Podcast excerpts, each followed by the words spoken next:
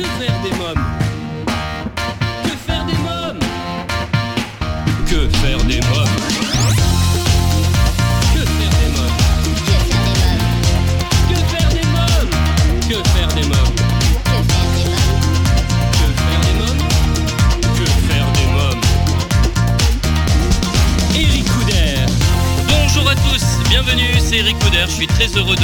Pour un nouveau numéro de Que faire des mômes, votre rendez-vous 100% famille à écouter chaque semaine à la radio et en podcast sur quefairedesmômes.fr.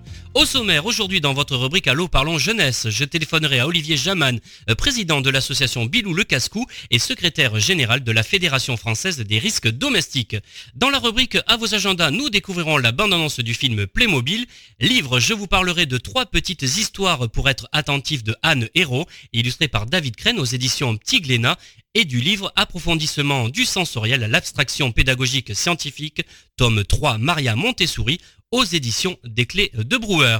Et en dernière partie d'émission, je recevrai Brune pour son nouvel album Sombre Animal. À présent, comme chaque semaine et en partenariat avec l'ONG CNRJ, Allô parlons jeunesse. Que faire des mômes L'ONG CNRJ est l'organisation non gouvernementale des cercles nationaux de réflexion sur la jeunesse. L'ONG CNRJ possède un statut consultatif spécial auprès de l'ONU et est présente dans plus de 20 pays dans le monde. L'ONG CNRJ est construite par des citoyens sans argent des États, elle est donc indépendante. Elle travaille à permettre à la jeunesse de mieux prendre sa place dans le monde. N'hésitez pas à aider l'ONG CNRJ à aider la jeunesse sur www.cnrj.org. L'ONG CNRJ vous présente l'invité jeunesse. Euh, J'appelle à présent Olivier Jaman. Oui, allô? Oui, bonjour Olivier Jaman. Oui, bonjour. Oui, c'est Eric Couder de l'émission Que faire des mômes. Alors vous êtes président de l'association Bilou le Cascou, secrétaire général de la Fédération française des risques domestiques. Pendant plusieurs années, vous êtes intervenu dans les écoles afin de parler de prévention et de secourisme et vous avez fait un constat. Quel est ce constat? Alors, le, le constat, il, il est que, euh, alors déjà, euh, plus de 20 000 personnes décèdent des accidents domestiques euh, chaque année. En France et en France métropolitaine. On est environ à plus de 200 décès d'enfants dans le monde entier par jour. Euh, les accidents domestiques tuent trois fois plus que les accidents de la route. Et euh, ben, on est tous bien au courant des euh, différentes campagnes de communication qui existent sur les accidents de la route et les accidents domestiques. Ben, jusque-là, on était un petit peu dépourvus. Et c'est pour ça que après avoir créé le projet Bilou Casco et d'être intervenu dans les écoles, euh, notamment sur demande euh, et sur conseil des différents ministères, on a créé la Fédération française de prévention des risques domestiques pour lutter euh, ben contre ces, différents dangers. Ah. Alors vous interrogez alors sur la manière de s'adresser aux enfants pour parler des risques domestiques et du secourisme sans leur faire peur. hein.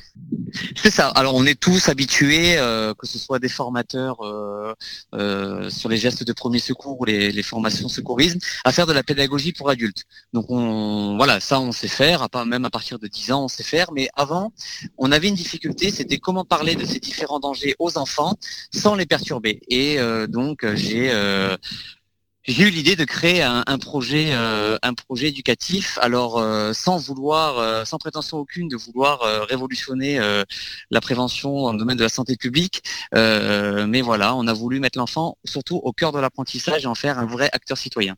Oui. Alors c'est à la naissance de votre fille que vous avez eu un déclic. Hein. Que- Quel a été ce déclic? Euh, bah, je devais intervenir dans une école et euh, en recherchant un petit peu sur Internet, aucun outil éducatif euh, n'existait vraiment pour les enfants. Alors il y a bien eu des choses faites par l'INPES dans les années 90. Ils avaient arrêté la fabrication d'outils. Et donc euh, j'ai pris euh, le doudou de ma fille, euh, j'ai appelé ma mère pour euh, qui est couturière, qui a mis euh, deux pansements et trois bandages dessus. Et euh, on a commencé à créer l'univers de Bilou le Cascou ben, avec les enfants en faisant des interventions. Alors vous vous associez alors avec la mutuelle Andrea et l'AFPRAL, Association française pour la prévention des allergies, afin de mettre au point toute une mallette pédagogique de prévention, donc Bilou le Cascou, une petite peluche bleue. C'est ça, c'est ça. Donc Bilou Cascou est euh, le, le personnage central du projet éducatif. Alors projet éducatif que l'on veut gratuit, c'est-à-dire qu'il est disponible gratuitement euh, via une plateforme de téléchargement. Il est euh, donné gratuitement aux enseignants de l'éducation nationale. Et ben voilà, hein, pour que ce soit un projet qui reste gratuit, on a on a là la recherche de partenaires et Adrien Mutuel a été euh, l'un des euh, le premier partenaire à, nous suivre dans l'aventure et à nous faire confiance. Et ensuite, on s'est entouré de différents spécialistes euh, comme l'Aftral pour le risque allergique. Le projet est arrivé à maturité avec plus de 600 heures de confection pédagogique. Il y a eu 50 tests dans les écoles et centres de loisirs également. hein. Voilà, donc ça c'était avant de faire un lancement officiel et de demander les patronages. Oui. Euh, voilà, on voulait quand même s'assurer que ce soit un produit qui euh, et un outil qui allait fonctionner, qui correspondait surtout aux demandes. Et euh, voilà, et ensuite on a fait euh, les différentes démarches administratives pour faire reconnaître le projet. Très bien. Alors Bilou euh, le casse-cou, c'est euh, également une association. Hein? Alors c'est alors à la base c'est une association en effet l'association Bilou Cascou et ensuite euh, bah, sur euh, conseil des différents interlocuteurs on nous a dit mais pourquoi ne pas ouvrir encore plus largement la prévention en ouvrant en créant une fédération? Et donc ça a donné naissance à la Fédération française de prévention des risques domestiques. Alors dites-nous un peu plus maintenant sur ce concept qui permet de parler aux enfants de secourisme sans les perturber ni les angoisser. Alors, on y retrouve différents outils. Euh, on a déjà la maison de Bilou, on- avec laquelle on va faire une chasse aux risques avec les enfants pour identifier les risques euh, que l'on a dans notre quotidien.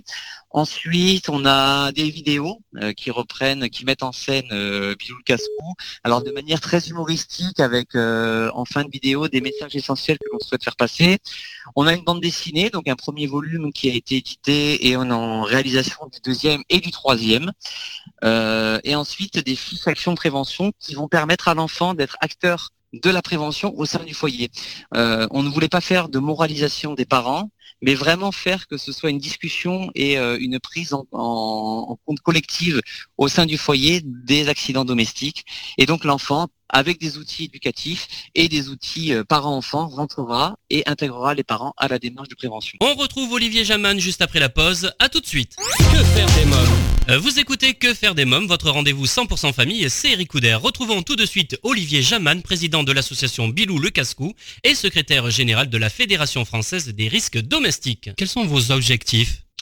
Alors l'objectif, euh, dans l'idéal, serait que euh, demain plus aucun enfant ou personne ne décède d'accident domestique. Alors on sait que c'est assez utopiste de, penser ceci.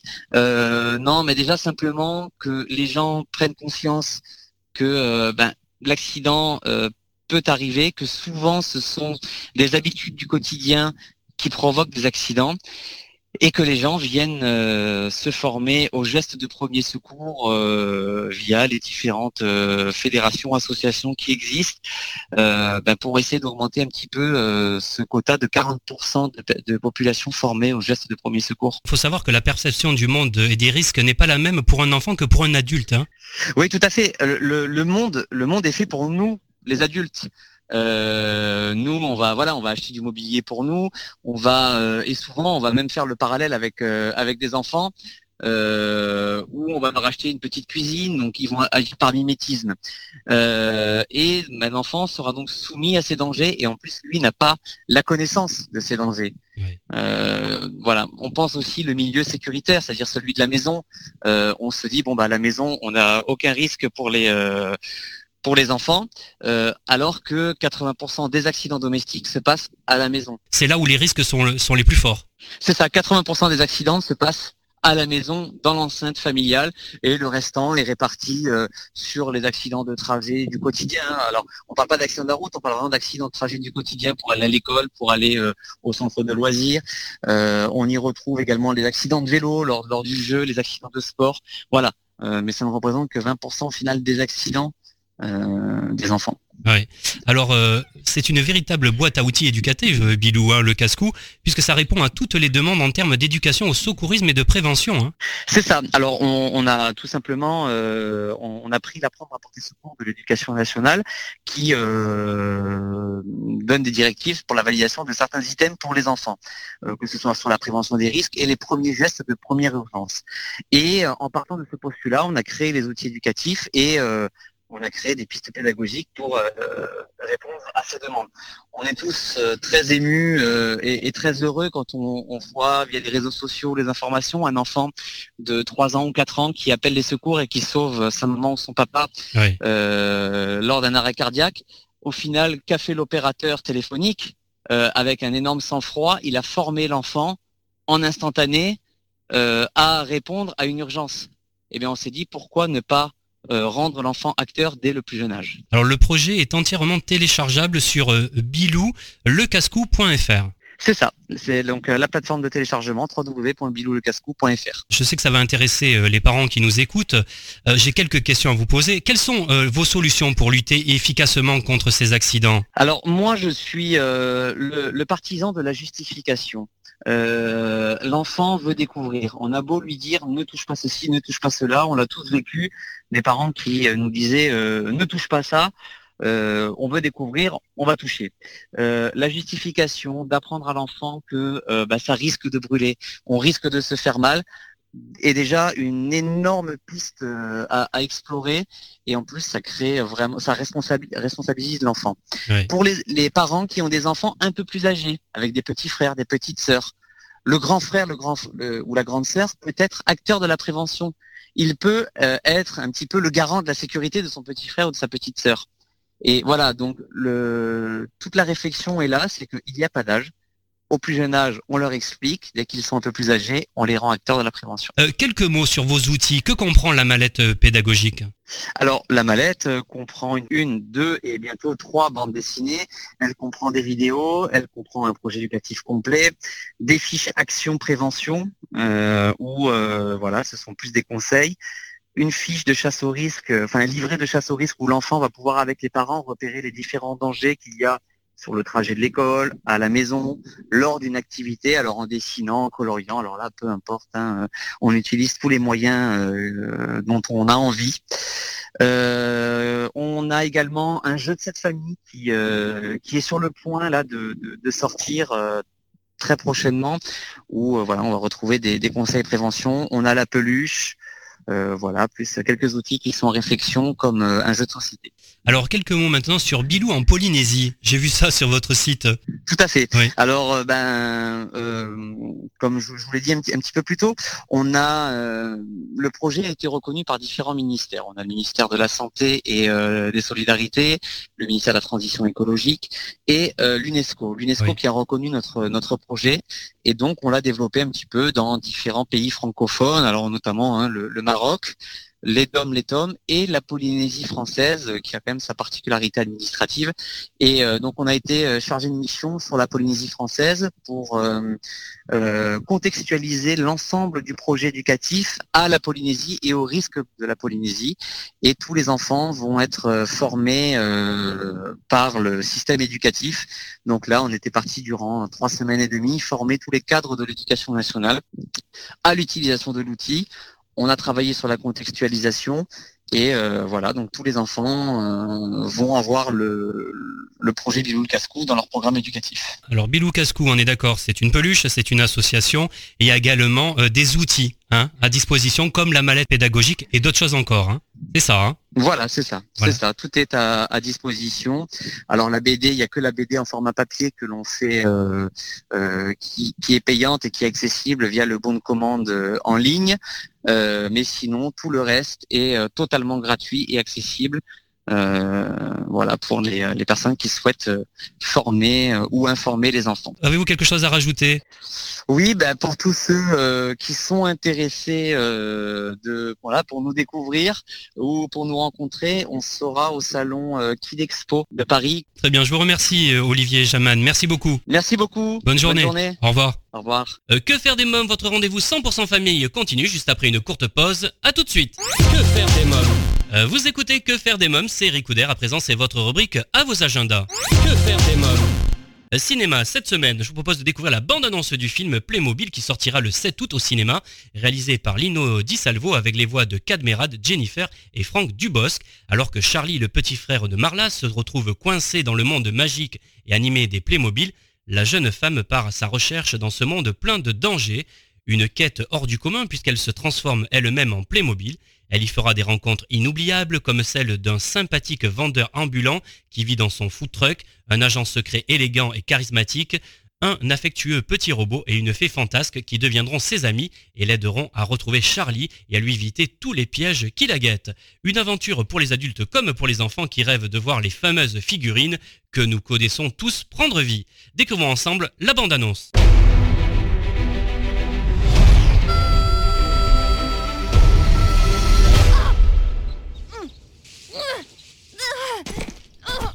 Vous devez certainement vous demander ce qui se passe. Il y a à peine une minute, j'étais avec mon frère Charlie. C'est magique Non, Charlie, fais pas ça Et maintenant, nous voilà.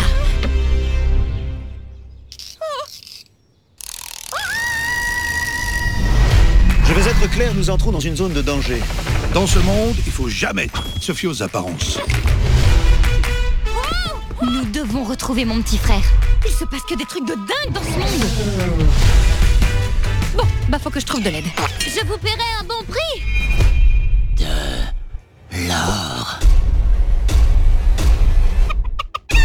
Ah ouais, là, il y a un os.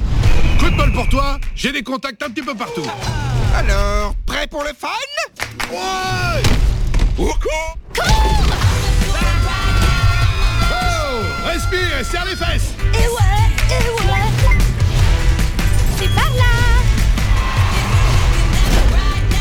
Suivez-moi. Ah non, celle-là, c'est que pour les ordures. J'arrive pour te sauver, petit frère.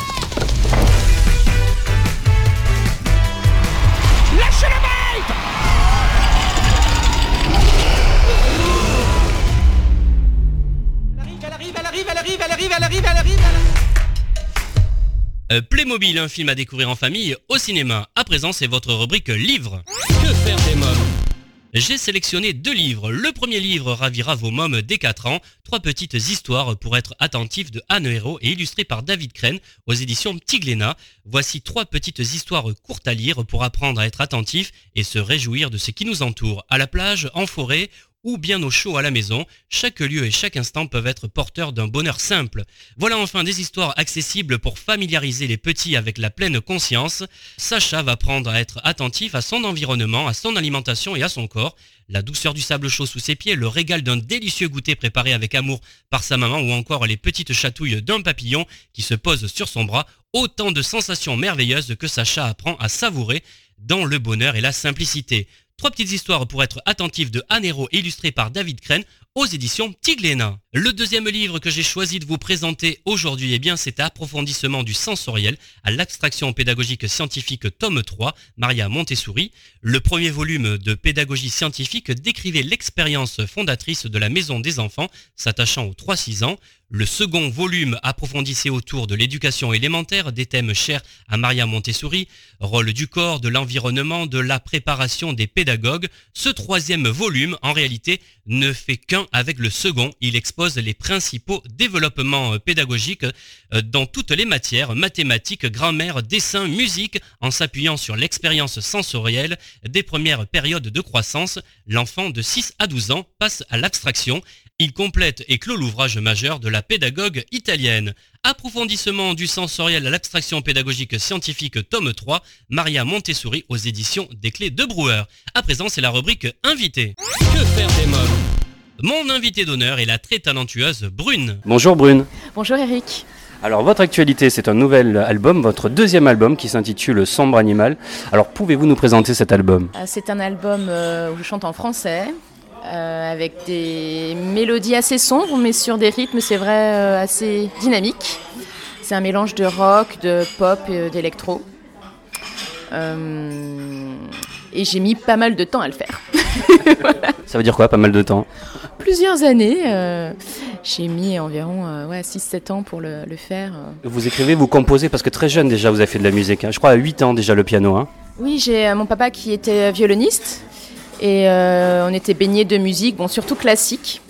Donc j'ai fait le piano à, de- à l'âge de 8 ans. Je sais plus pourquoi j'ai eu envie de faire du piano, mais enfin euh, j'étais comme une dingue devant le piano. Et puis j'ai fait école de musique, ensuite euh, conservatoire, euh, fac de musique. Et prof également, hein prof de, de musique Oui, exactement, prof euh, de piano, quelques heures euh, dans un collège aussi. Alors pourquoi avoir choisi d'appeler cet album Sombre Animal?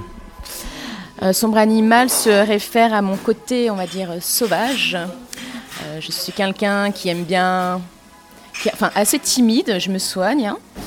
Et euh, ça parle euh, de notre complexité. Donc euh, c'est quelque chose d'assez mystérieux. Je trouvais que et puis je trouvais que ce titre euh, sonnait bien. Il y a des sons un peu mystérieux, j'ai trouvé, hein, sur certaines chansons. Oui, ces sons euh, sont dus à mon réalisateur et arrangeur Valentin Montu.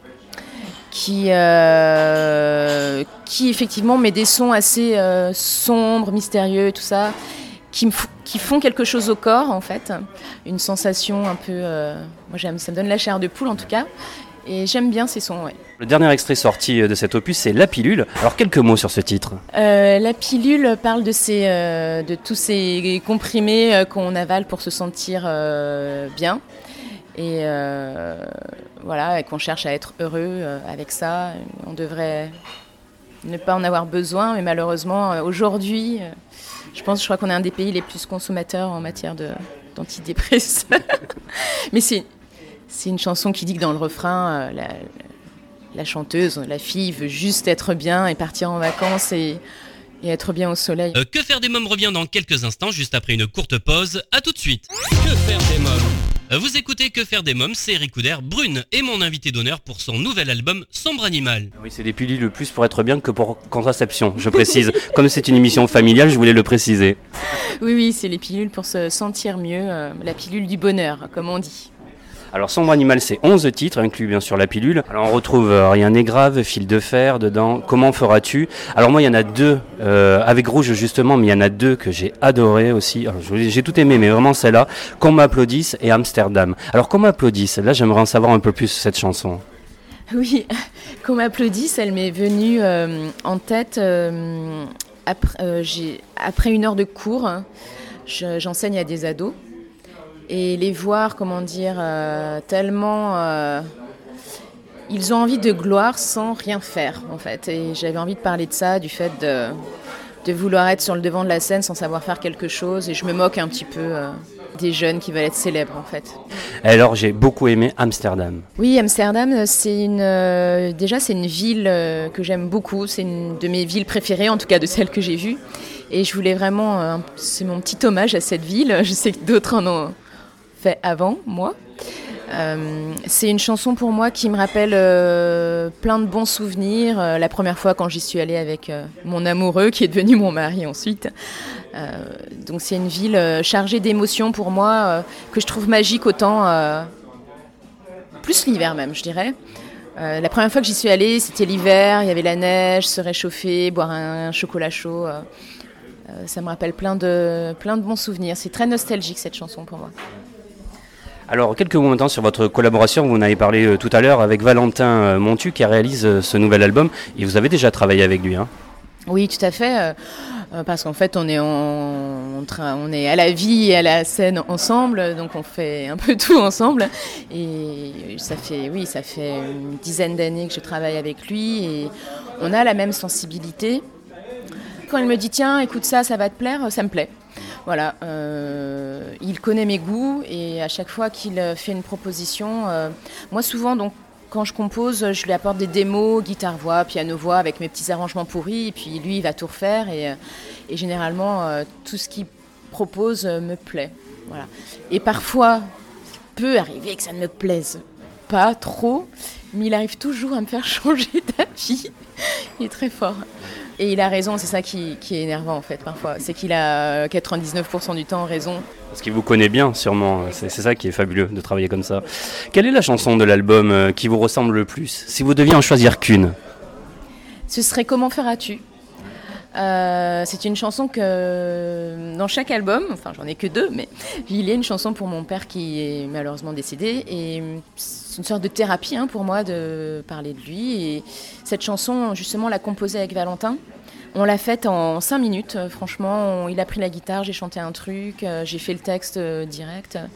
et elle me touche du coup particulièrement cette chanson et j'aime bien parce qu'elle commence de façon douce et elle finit euh, avec plein de guitares, des batteries et tout ça et en apogée et, j'aime après quand ça, quand ça explose. Euh, c'est vraiment une chanson sur scène qui me, qui me fout les poils. Pour les auditeurs qui nous écoutent et qui vous découvrent aujourd'hui, comment est née Brune? Euh, Comment est née Brune? J'ai choisi ce nom, ça devait être en 2004-2005.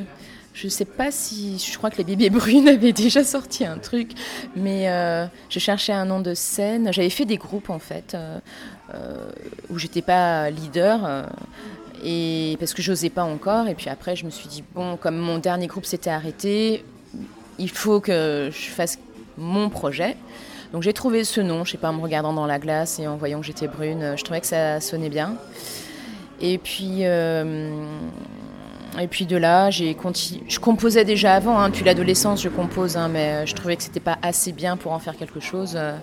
Et ça s'est vraiment décanté en 2009 quand j'ai rencontré Valentin et quand j'ai signé euh, dans une maison de disques et où mon album a pu sortir en 2010. Euh. Il y a beaucoup d'auditeurs qui vont se souvenir en euh, 2010 justement de votre single qui avait inondé les ondes, Rupture Song. Qu'est-ce que ce titre a changé pour vous? Bah Moi en fait... Comment dire Moi, je suis, née, je suis dans une banlieue lyonnaise et je rêvais de passer en radio un jour, mais pour moi, c'était inatteignable. Et de, ça a changé que j'étais très heureuse et fière et contente et de pouvoir entendre ma chanson en radio, euh, que les gens puissent l'entendre et ça a changé. J'ai pu faire plein de concerts après, euh, j'ai pu me professionnaliser en fait euh, grâce, à, grâce à ça. Alors le clip m'a beaucoup attiré parce que je crois que ça a été tourné en Camargue. Moi j'habite pas très loin de la Camargue donc j'ai trouvé magnifique en plus ce clip. Oui, au Salin de Giraud justement. C'était une ma, ma première expérience de clip. Et euh, il faisait une chaleur euh, incroyable et les moustiques me, me, mangeaient tout le corps. Mais c'était euh, un très très beau souvenir. Tout à l'heure, vous me parliez que vous êtes né à Lyon, en banlieue lyonnaise. C'est à Saint-Priest? Oui, à Saint-Priest.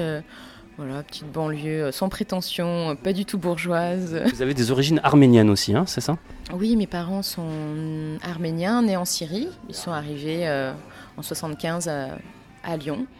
Voilà, donc j'avais des parents qui parlaient pas très bien français, mais euh, très amoureux de la musique. Donc votre maman aujourd'hui, elle vous suit. Qu'est-ce qu'elle pense de votre parcours? Alors quand je lui ai dit à 17 ans que je voulais être chanteuse, elle m'a dit jamais de la vie. Et puis, euh, plus de 30 ans après, on y est toujours. Hein, donc, euh, et bien sûr, elle a, bon, elle a, quand elle a vu que que, que, que, je partais à Paris, tout ça, bon, elle a, elle a accepté, hein, elle n'avait pas trop le choix de toute façon. Et puis, euh, et puis elle aimait mes chansons, donc j'ai eu dit, bon, après c'est ma mère, donc elle, elle, peut que aimer. Mais en même temps, non, parce que quand elle aime pas, elle le dit. Hein. Puis elle le dit de façon euh, un peu vache. Hein, donc, oui. C'est pas toujours facile d'entendre ça.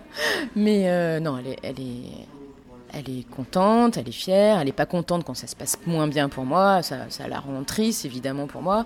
Aujourd'hui, elle est contente que j'ai voilà, pu sortir ce disque, elle m'encourage. Euh, non, c'est un vrai pilier ma maman. Mm. Euh, que faire des mômes revient dans quelques instants juste après la pause. À tout de suite. Que faire des mômes euh, de retour pour la suite de Que faire des mômes, Brune est mon invité pour son nouvel album Sombre Animal. Alors est-ce que c'est vrai que lors de vos débuts, vous avez chanté dans le métro, près de Bastille? C'est vrai ça? Oui, oui, c'est vrai. Euh, moi qui suis timide en plus, je... ça m'a ouvert des portes. Euh, j'ai passé le, casting du, du, de la RATP là, pour la musique et j'ai pu faire mon premier grand festival qui est euh, le festival Art Rock à Saint-Brieuc. J'avais joué trois jours de suite. j'ai eu mon premier reportage sur France 3. Enfin voilà, c'est un truc qui m'a permis de de, de, de, faire des choses. Oui, j'avais envie de challenge, donc je suis allée chanter dans le métro. Quel est votre rapport avec la scène? Alors cinq minutes avant, je déteste. je, me demande ce que je fais là, et mais bien sûr que j'adore ça. C'est très bizarre parce que vraiment, ça fait trois fois que je le dis que je suis une grande timide, et mais souvent les grandes timides hein, se retrouvent euh, sur scène. Je n'ai pas encore trop réfléchi à la question. Peut-être pour se prouver des choses, je sais pas, mais Bon, moi j'aime la musique et j'ai envie de l'entendre sur scène. Moi, ce que j'aime, c'est d'entendre, euh, comment dire, les, vibrations en fait euh, de la musique sur scène. Ça, c'est une sensation que je veux connaître tout le temps. Donc, euh, j'adore la scène. Comment il se manifeste le track chez vous? Parce que j'ai découvert dernièrement qu'il y a plusieurs façons d'avoir le track. avant de monter sur scène, je, je, suis assez tremblotante. Après, euh, on rigole, souvent on rigole parce que oui, je, sur scène, je joue avec Valentin, avec euh, Greg à la batterie qui est euh, notre, un de nos meilleurs amis. Puis maintenant, on a Vincent on a un, deuxième guitariste. Et faut rigoler en fait. Ouais, le rire.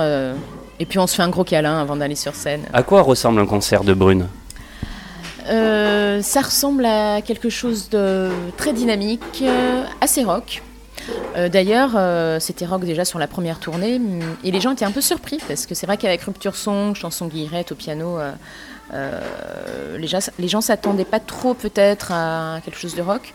Mais là, en plus, sur cette euh, tournée, euh, en tout cas sur les dates qui vont arriver, j'espère, à l'automne, euh, on a deux guitaristes cette fois-ci. Moi, je fais de la basse, il n'y a plus de piano. Donc euh, ça enlève le côté chanson. Et donc ça envoie pas mal de sons quand même. hein. Mais moi, c'est ce que j'aime, euh, le rock. euh. Le côté chanson, j'ai oui, enlevé le piano parce que c'était trop, trop sage pour moi. J'avais envie de quelque chose de plus foufou. Et puis il y a aussi pas mal de sons, de sons électro qu'on retrouve aussi sur scène. Alors, euh, Brune, quelle petite fille étiez-vous? Quand j'écoute ma maman, j'étais une petite fille modèle. hein. Euh, je faisais, euh, moi, je suis, j'ai deux sœurs. euh, je suis celle du milieu, donc je crois que je suis celle qui. On dit souvent que ceux qui sont au milieu se- sont assez arrangeants, c'est-à-dire font pas de vagues. Moi, c'était voilà, c'était. j'ai pas l'impression d'avoir fait des colères. J'étais assez calme, assez en classe. On disait à chaque fois, mais au rendez-vous parents-prof, euh, elle est très, elle est très sérieuse, votre fille, on mais on l'entend- pas du tout. Moi, c'était une phobie que de me faire interroger, par exemple. Euh, euh, donc assez, voilà, calme, sage. J'aimais beaucoup la musique. J'avais mon petit, imaginaire en faisant mes chansons. je faisais pas trop de vagues. Déjà, à ce moment-là, vous aviez envie de monter sur scène, de faire du spectacle, de chanter? Oui, je, partageais ma chambre avec euh, une de mes sœurs et euh, je me souviens que je me, mettais sous la couette avec une lampe torche, avec une feuille, un crayon et euh, j'écrivais des textes. Et je m'imaginais sur scène, euh, je sais pas, je devais avoir 13, 14 ans à partir de ce moment-là. oui, c'était un. Puis je rêvais de passer en radio. Alors après, voilà, quand je, vous dis que quand je suis passée en radio, c'est un beau rêve qui se réalisait. Vous avez gardé ces textes? Euh, non, je crois pas. Je non, non, non. Puis vaut mieux pas.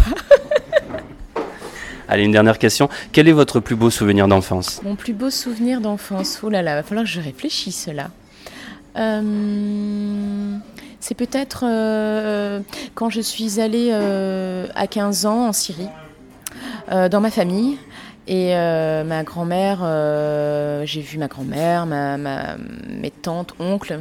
J'ai très peu de famille en, France et d'être entourée de famille, en fait, ça m'a fait beaucoup de bien et j'ai découvert un pays que je ne connaissais pas, qui malheureusement aujourd'hui, euh, voilà, est dans un état désastreux. Et, mais c'est un très très beau souvenir. J'étais partie avec ma maman et une de mes sœurs et voilà, ce serait celui-là, mon souvenir. Je vous remercie, Brune. Merci beaucoup. Merci beaucoup, Eric.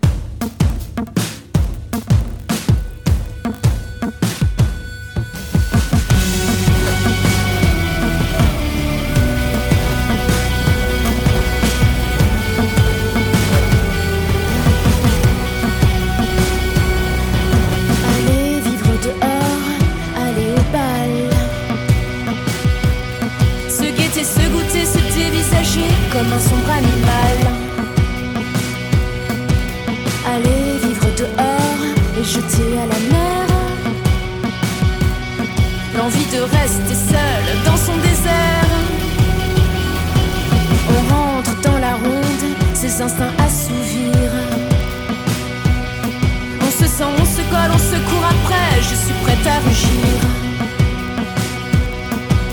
Dans cette jungle sombre nos désirs, moi j'attends la nuit comme